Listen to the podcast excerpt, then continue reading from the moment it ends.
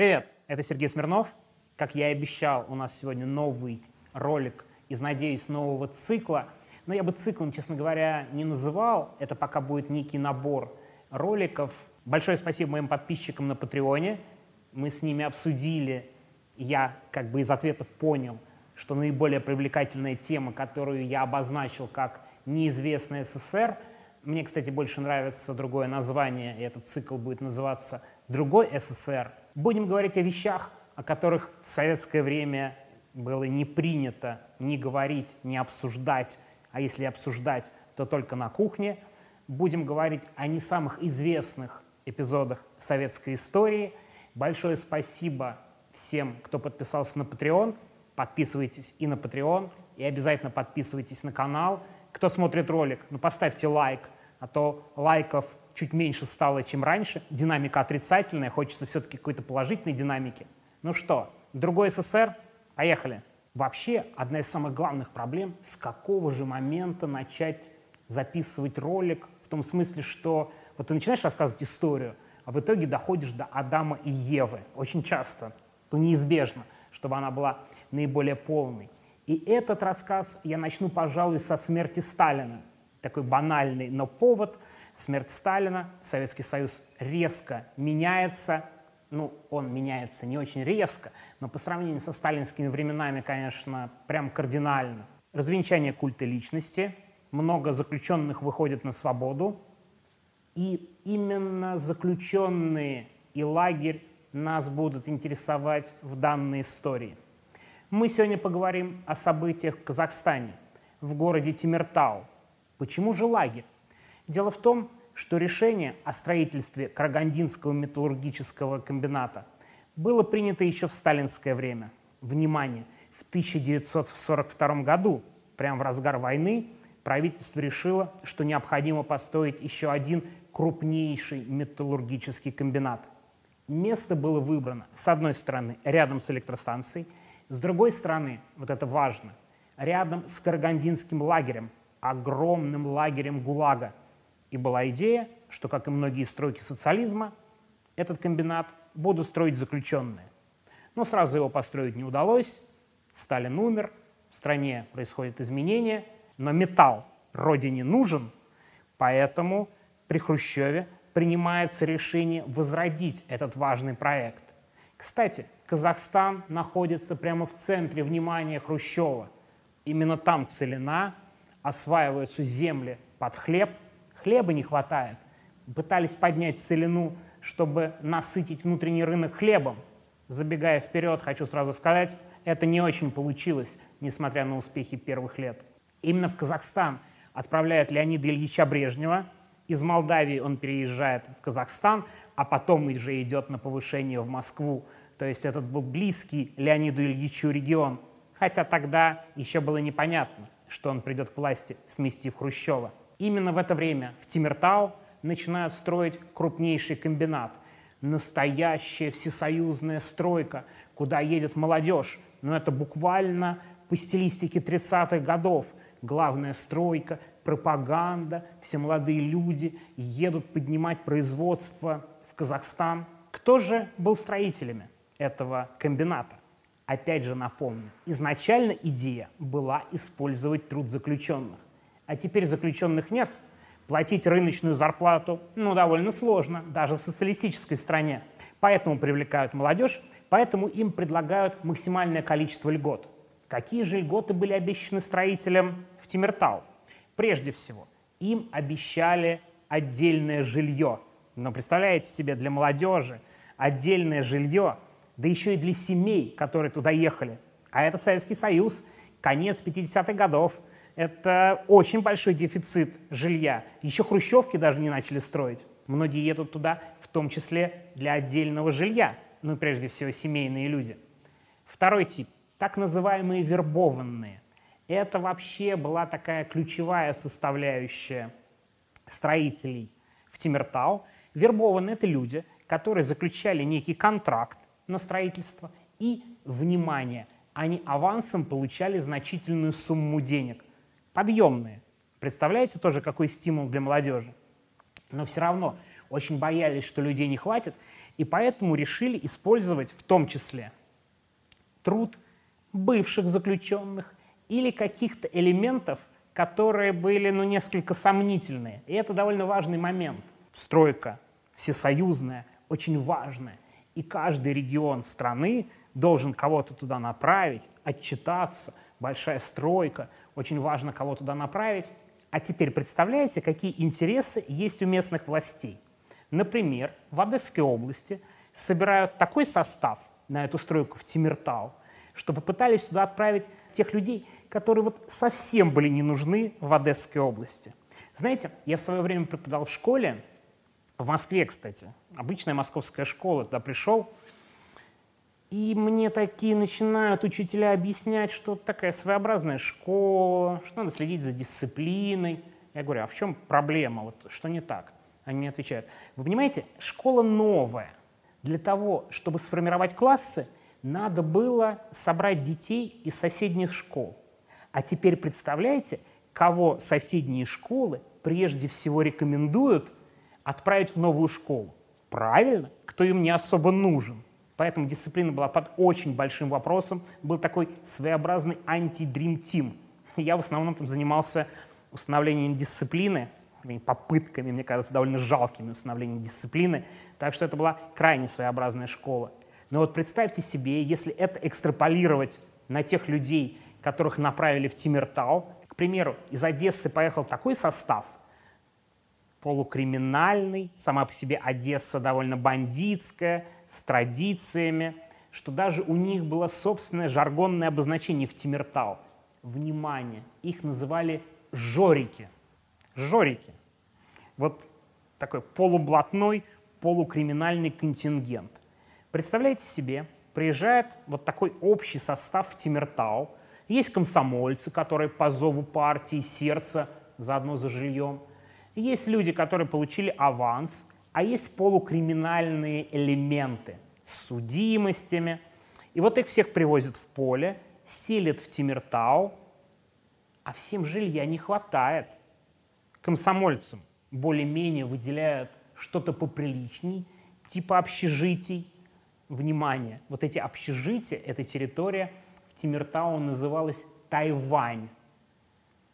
Тайвань, 59 год, главный враг Китая. В общем-то, сначала был очень плохим, потом Мао Цзэдун стал плохим. То есть огромная история даже у слова Тайвань. Очень показательно, что слово Тайвань появляется в Тимиртау. А вот полумаргинальный элемент или тех людей, кто приехал за авансом, их поселяют буквально в палаточный городок. Брезентовые палатки большие, прям в поле. И это место называется «Сопка любви». Очень романтично, мне кажется. Вот такой изначальный расклад ситуации в Тимиртау на 1959 год. Отдельно важно, в Тимиртау появляются граждане другого государства. На социалистическую стройку приезжают по обмену братским опытом болгарские рабочие. Это не те болгары, которые попадают в заметки РИА Новостей о том, что они что-то одобрили и чему-то возмутились. Это вполне реальные строители из Болгарии. Их было по тысячу человек. На помощь Братскому Советскому Союзу болгарская компартия прислала рабочих. Как у нас относятся к иностранцам? Максимально хорошо. Поэтому болгар, в отличие от простых рабочих или таких криминальной молодежи селят в хорошее общежитие, у них хорошее питание, в отличие от всех остальных, но иностранцы должны быть в привилегированном положении.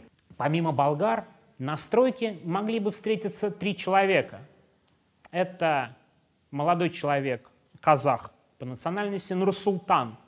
Он в 1958 году приезжает в Тимиртау на ту самую стройку, магнитку. Причем потом Нурсултан будет рассказывать, что родные отговаривали его от этой поездки, мол, обстановка в Тимиртау так себе. Правда, Нурсултан события 1959 года не застает, он решил стать металлургом, но именно в это время он уезжает на учебу в Украину, в ПТУ учиться на металлурга. Из Черниговской области в обратном направлении переезжает молодой человек по имени Алексей. который тоже был вдохновлен стройкой, и он по комсомольской путевке приезжает работать в Тимиртау. Третьим молодым человеком, который приезжает в Тимиртау из Новосибирской области, был женатый к тому времени Николай. Вот все эти трое молодых людей могли бы встретиться в Тимиртау в то или иное время. И еще очень важный момент. Дело в том, что свезли людей больше, чем было работы в Тимиртау. Ну, там были проблемы с проектированием, было много проектов, и поэтому часто работы просто нет. А в таком случае людям, которые приехали на всероссийскую стройку, платят просто меньше денег, и у них буквально не на что жить. Ну, то есть понятно, что жилье есть, какие-то деньги есть, но совсем мало, и они сидят без работы. Обстановка, особенно на сопке любви, крайне своеобразная. Алкоголизм, все пьют водку, пока есть деньги, очень много криминала, драк. До событий, о которых я сегодня буду рассказывать, в августе 1959 года, ну то есть, да, 8 месяцев, вот за 8 месяцев в Тимиртау, в этом палаточном городке, несколько убийств. Точно массовая драка с участием сотен человек. Обстановочка не очень. Ну, может быть, все было бы спокойней и обошлось бы без серьезных событий, если бы была налажена хоть какая-то инфраструктура. Но особенная проблема в Тимиртау с водой. Жара, Казахстан, лето и практически нет нормальной воды. Ну, питьевая еще хоть как-то, куда-то, плюс-минус есть, но, например, воды для стирки фактически нет. Белье не меняют, стирать негде. Люди 2, 3, 4, 5 дней, а то и неделю не моются. 1959 год – это главная стройка Советского Союза. Но представляете себе, какое отношение? Понятно, что даже комсомольцы и даже те люди, которые приехали искренне помогать с таким комсомольским задором, как у нас любят говорить власти до сих пор – они как-то испытывают очень серьезные бытовые трудности. А семьям как тяжело. Ты приехал, тебе обещали отдельное жилье, а тут живешь буквально в палатке, там нет воды, а белье постельное тебе меняют раз в месяц. То есть предпосылки для недовольства, они были прямо на лицо. Важно, что деньги-то выделялись и на досуг, и на воду, но как-то они исчезали. Их не было. Там были чиновники приличные потом и к коррупционной ответственности. Но стиль чувствуете, да? Стройка главная, очень много выделяется денег, людей свезли, а вот как-то и деньги разворовываются, и ничего на месте нет. Напоминает же, да, у нас строительство сегодняшнего времени, тот же космодром Восточный. Очень похожая ситуация. То есть недовольство, оно тлело, тлело, криминал чувствовал себя очень даже вольготно. Но представляете себе, когда разный состав, то, конечно, влияние вот эти полублатные молодые люди, жорики, начинают вполне себе приобретать. Как начался непосредственно конфликт, есть несколько версий. Ну, плюс-минус они сводятся к одному. 1 августа группа молодежи возвращается с танцев. Уставшие, но довольные – люди вернулись в свой палаточный лагерь, жарко, что им хочется? Попить воды. Ну, правильно, по-моему, вполне разумное желание. Они приходят, а никакой воды нет. Воды просто нет, ну, как обычно. Но тут терпение начинает лопаться. Они видят автоцистерну с квасом. Они хотят пить, они просто ее опрокидывают, выпивают этот квас в значительной мере. Часть, которая остается, она уже теплая, ее выливают, ну, то есть уже очень нервная обстановка. К этому времени начинают возвращаться в лагерь другие люди. Одни квас попили, другие не попили и хотят пить. Ничего нет. Все недовольны, что нету элементарной воды. Они врываются в столовую, разбивают столовую, похищают там пару, тройку, десяток бутылок кефира и лимонада. Это все выпивают. Ну, то есть начинается некая активная фаза противостояния. Милиция есть, но их всего несколько человек, и они благоразумно не вмешиваются, потому что в событиях уже участвуют сотни человек в этом лагере. Но вот они разбили эту столовую, украли оттуда кефир и лимонад, и пошли спать. Казалось бы, ну все, спокойно, совершенно. Люди разошлись, ну да, неприятно, погром столовой. Ну ничего, восстановить. Господи, это вообще находится в палаточном лагере, столовая. Это же как бы не мраморный зал приемов в Кремле. Ну, бывает. Милиция, тем не менее, обиделась. Такая, ну как же так? При нас буквально громят какое-то государственное учреждение, они вызывают подкрепление, приезжает чуть больше сотрудников милиции, и тут они задерживают двоих молодых людей, якобы из-за причастности к разгрому столовой.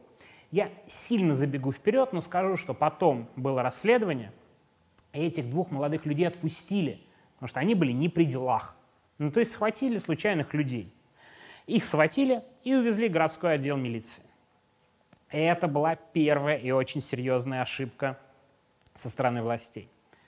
Ночью об этом узнает в палаточном лагере, и часов в 5-6 утра начинают всех будить и говорить, наших забрали, наших повязали, ну-ка пошли к отделу милиции. Вечером они были злые, что нет воды, а утром у них новая проблема. Мало того, что нет воды, так еще и забрали двух их товарищей. Представляете, как это все вспыхнуло? Тут же собираются несколько сотен человек, такие гневные, и они идут маршем буквально по Тимиртау. К ним постоянно из-за недовольства такого всеобщего присоединяются другие люди-строители. В итоге они доходят до отдела милиции, видят ГАЗ-69 милицейский, они его переворачивают, разбивают. Ну, то есть, как говорится, началось. Милиция в некотором шоке. В том числе потому, что основные силы в этот момент охраняют ту самую злополучную столовую, которая уже никому не нужна. А тут у гора отдела милиции прям противостояние очень серьезное. В итоге милиционеры выходят и начинают общаться с погромщиками.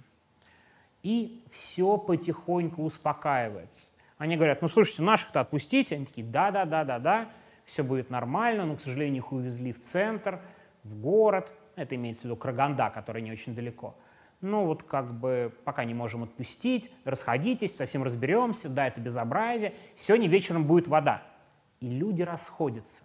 Причем очень интересно, что они расходятся. Кто-то домой, кто-то в лагерь, кто-то обдумывает уже планы, наверное, жорики, обдумывают планы, как бы им ограбить универмаг, кто-то идет купаться на реку. Ну, то есть утром люди прошли маршем по городу, перевернули милицейскую машину, пошли искупались, посмотрели кино, выходной. И тут появляется та самая цистерна с водой, долгожданная.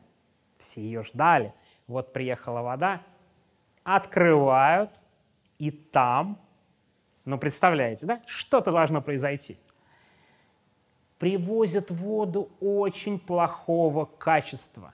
Она то ли розового, то ли желтого цвета. Разные строители по-разному вспоминают, но она меньше всего была похожа на воду. Представляете, уже сутки противостояния, и в этот момент привозят не воду, а какое-то недоразумение. И тут молодежь, которая наверняка смотрела фильм «Броненосец Потемкин», я думаю, там была очень похожая сцена. И они говорят, смотрите, чем поет. Но это буквально «Братцы черви». Вот эта вот знаменитая кинокартина Эйзенштейна, которая наверняка вся молодежь это смотрела. Чем поют и начинают эту воду выливать, звать врача, искать врача, чтобы отдать эту воду на анализы. Что, кстати, было в воде до конца не ясно, много версий. Кто-то говорит, что добавляли марганцовку для обеззараживания. Ну так, все варианты, да? В питьевую воду наливать марганцовку. Кто-то говорит, что специально бунтовщики будущие, жорики, они что-то накидали в эту цистерну. Версий много, но вода некачественная, сомнений в этом нет новый взрыв ярости. Куда у нас идет толпа, которая собирается? Правильно, они опять идут к отделу милиции. В городе уже, помимо милиционеров, и войска, ну их пока немного. В том числе прислали в Тимиртау охранников того самого Карлага, огромного лагеря времен ГУЛАГа, закрытого, внимание официально, за четыре дня до этих событий было принято решение о ликвидации Карагандинского лагеря. Охранники оттуда тоже приезжают в город, солдаты появляются советской армии, но их пока не очень много. Солдаты держат оборону отдела милиции, недовольные люди туда подходят, и начинается противостояние, и именно тут звучат первые выстрелы. Солдаты открывают огонь. И это вызывает просто абсолютную ярость протестующих. Они закидывают солдат бутылками, камнями, в них все летит. Солдат около 30 человек, протестующих, ну, больше тысячи. Солдаты, несмотря на огнестрельное оружие, отступают наверх. Протестующие врываются на первый этаж отдела милиции, перерезают провода и устраивают там погром. Второй этаж у милиции и солдат. Первый уже вот у этих протестующих строителей Тимиртау начинаются переговоры. Троих человек отправляют парламентерами на переговоры с милицией. И один из них по фамилии Манышин выдвигает ультиматум. Вы отпускаете наших людей к 11 вечера, а уже, скажем так, под вечер, то есть несколько часов дает буквально милиции. Иначе мы тут вообще устроим новую революцию в Тимиртау. Милиция озабочена. Что делать? Партийное руководство не очень понимает, что происходит. Да? Второй день город в руках, по факту, строителей самого главного производства Советского Союза. И они обещают отпустить вот этих двоих молодых людей, и опять немного забегу вперед, скажу, что они их отпускают, но уже поздно. Часть людей остается у отдела милиции, ожидая освобождения товарищей. Другая часть, прежде всего криминальная, направляется к универмагу. И тут начинается хочется использовать слово «лутинг», вот тот самый советский лутинг. Толпа врывается в универмаг, они врываются во все похожие заведения, какие-то палатки, и очень важно, в том числе в охотничий магазин, который был в Тимиртау. Они грабят охотничий магазин, и у протестующих появляется на руках огнестрельное оружие. В это время постепенно в город стягиваются войска и солдаты. Но теперь у протестующих оружие, их много. После лутинга они почувствовали да, такой вкус погрома. Кто-то, ну, кто доволен освобождением своих товарищей, реально уходит в палаточный лагерь. Кто-то, напротив, приходит опять смотреть, что происходит. Людей-то в Тимиртау много.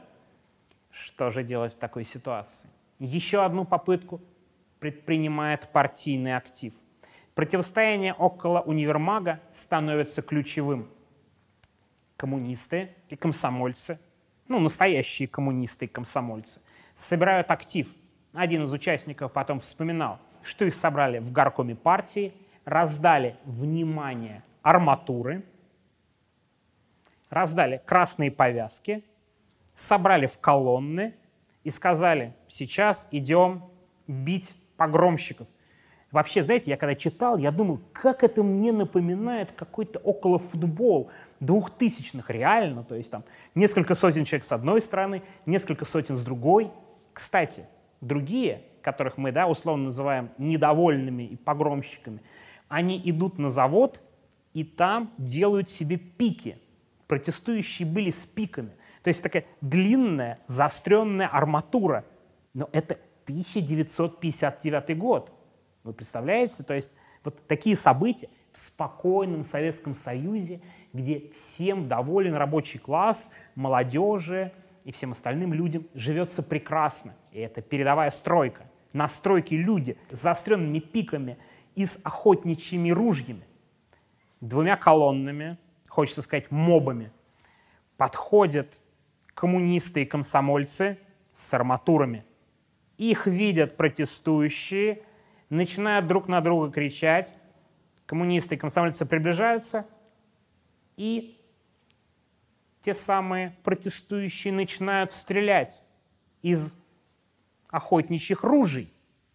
Коммунисты дрогнули, не было даже соприкосновения, они помчались обратно, их не стали преследовать, но тем не менее попытка решить конфликт на уровне такого противостояния полностью провалилась. Ничего с этим не поделаешь. Войска, надежда теперь только на них. Их становится все больше и больше. Говорят, на Тимиртау просто самолеты транспортные. Привозят специальные войска, которых направили на подавление этого выступления. И где-то в ночи солдат становится довольно много, и они начинают наступать. Ну реально там самые настоящие боевые действия. Они стреляют в протестующих, протестующие отвечают им из охотничьих вот этих ружей. Вот чтобы вы понимали уровень насилия, который был тогда в Тимиртау, более ста военных и полицейских получили ранения. 32 огнестрельных ранения. 32 человека ранены со стороны властей. Но представляете себе какие-то события? Бои на улицах Тимиртау. Естественно, жертв со стороны вот этих вот протестующих гораздо больше. По официальным данным, во время боя у универмага погибли 16 человек. 11 сразу, 5 потом скончались. Но ну, это официальные цифры. На самом деле, многие люди, которые были в Тимиртау, рассказывали, что это никак не могло соответствовать действительности. Понятно, что слухи распространяются очень быстро, но, например, по «Голосу Америки», который рассказывал о событиях в Тимиртау, говорили о 300 погибших. Ну, как обычно, наверное, часто, естественно, это все сильно преувеличено, но вообще про всего 11 погибших и пятеро, которые потом умерли в больницах, это какая-то очень минимальная цифра, учитывая настоящие бои около этого универмага. Ну, понятно, в противостоянии бунтовщиков, траблмейкеров, погромщиков, недовольных. Видите, тут очень много эпитетов, и они все и верные, и неверные. Естественно, регулярная армия оказывается сильней, но противостояние продолжается сутки. Сутки идет сопротивление, сутки люди отступают, и там спустя только сутки буквально берут штурмом палаточный лагерь. Представляете себе, бои в мирном, спокойном Тимиртау на главной стройке. Не знаю, сколько раз я уже сказал главная стройка, но это действительно было так. Пропаганда раздула это строительство, которое должно было быть в духе передовых строек 30-х годов. В итоге 190 человек арестовано, 42 из них привлечены к уголовной ответственности. Какие же были статьи?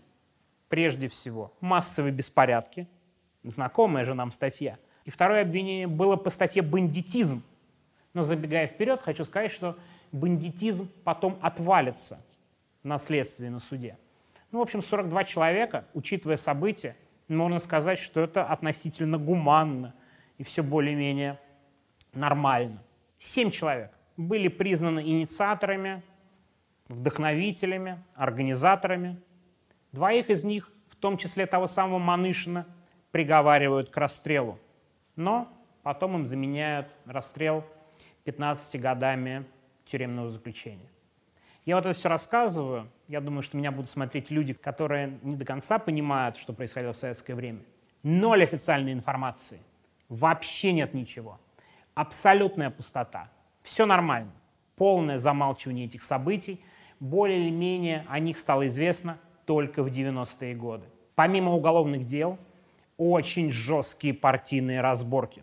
В Тимиртау проезжает Леонид Ильич Брежнев и устраивает самый настоящий разнос. Глава Карагандинского обкома партии исключен из КПСС. Но чтобы вы понимали степень, это прям просто высшая степень до уголовного дела раздражения и прям ярости партийного руководства. Глава казахстанской партии в итоге будет снят, Беляев. Его отправят в Ставропольский край, а потом и вообще на пенсию. Казахстаном после Тимиртау начинает руководить Кунаев, такой брежневский кадр, который очень долго станет главным правителем Казахстана – и сам Брежнев уделяет Тимиртау особое внимание.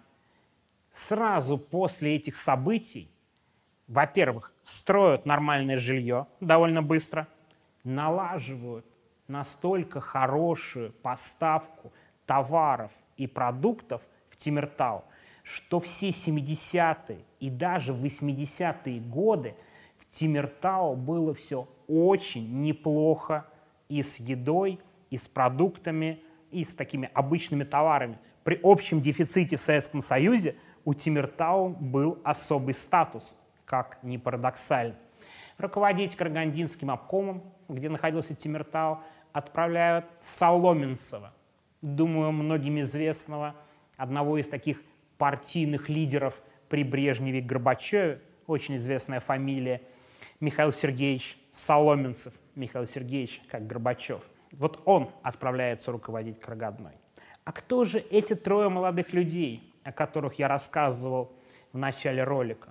Нурсултан возвращается из Украины Тимиртау в 1960 году, работает сначала рабочим, потом металлургом, потом идет по комсомольской и партийной линии.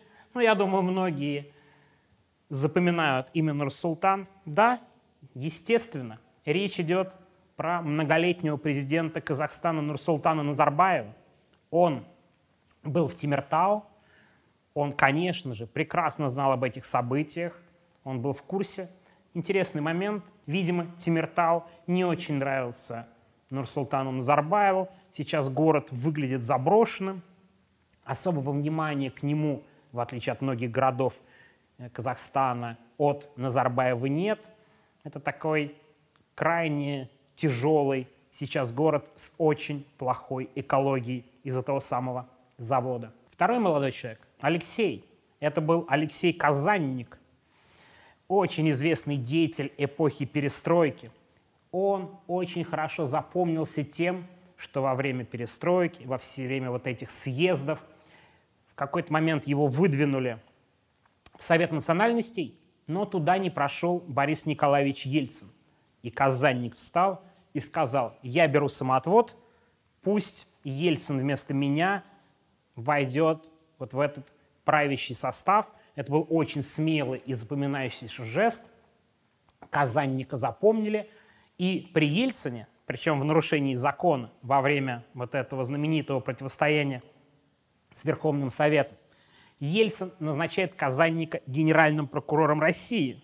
Но Казанник очень недолго был генеральным прокурором, потому что не стал выполнять распоряжение Ельцина – о приостановлении амнистии для участников событий в Москве. Почему я так долго говорю о Казаннике? Дело в том, что в своих интервью он объяснял, что лично видел все эти события в Тимиртау, наблюдал и поэтому решил стать юристом и дослужился до генерального прокурора нашей страны. Правда, не очень долго. А что же Николай, третий молодой человек, который уже был семейным, который приехал в Тимиртау, работал шофером, а его судьба сложилась абсолютно иначе. Из Тимиртау он возвращается в Новосибирскую область, и начинается череда преступлений. Недавно на медиазоне была очень большая заметка про его жизненный путь. Это человек, который был трижды приговорен к 15 годам заключения. Высшая мера наказания с точки зрения тюрьмы в Советском Союзе, ну, страшнее был только расстрел, он три раза получает сроки по 15 лет, он многократно бежит из мест лишения свободы, он смог добежать до Венгрии, перейти границу, и только венгерские власти передали его Советскому Союзу. Очень рекомендую прочитать про него заметку, потрясающая биография, такой, правда, чистый криминал – он вытатуировал себе на лбу надпись перед расстрелом «Раб СССР». Обязательно почитайте Николай Усольцев. Видите, какие люди были в Тимиртау, насколько разные судьбы. В заключение хочу сказать, что вот эта тема беспорядки, народные выступления в Советском Союзе, о которых было не принято говорить, мне кажется, очень любопытны, и очень хочется о ней рассказывать все-таки немножко иначе, чем в фильме «Дорогие товарищи» Кончаловского про Новочеркасск. Чудовищно плохой фильм. Опять выступлю как кинокритик, прям один из десяти. Я смотрел, просто хватался за голову, настолько нелепо и плохо это, на мой взгляд, выглядело и абсолютно не передавало суть происходивших событий. Ну что, первый ролик у нас заканчивается из сериала «Другой СССР». Спасибо, что посмотрели. Еще раз напомню про лайк и подписку на канал. Ну и обязательно подписывайтесь на Patreon. Надеюсь, там с вами обсудим новые направления, насколько интересен был этот ролик. Ну и будем обсуждать и думать уже о других роликах вот из этого сериала «Другой СССР». Спасибо большое, всего доброго.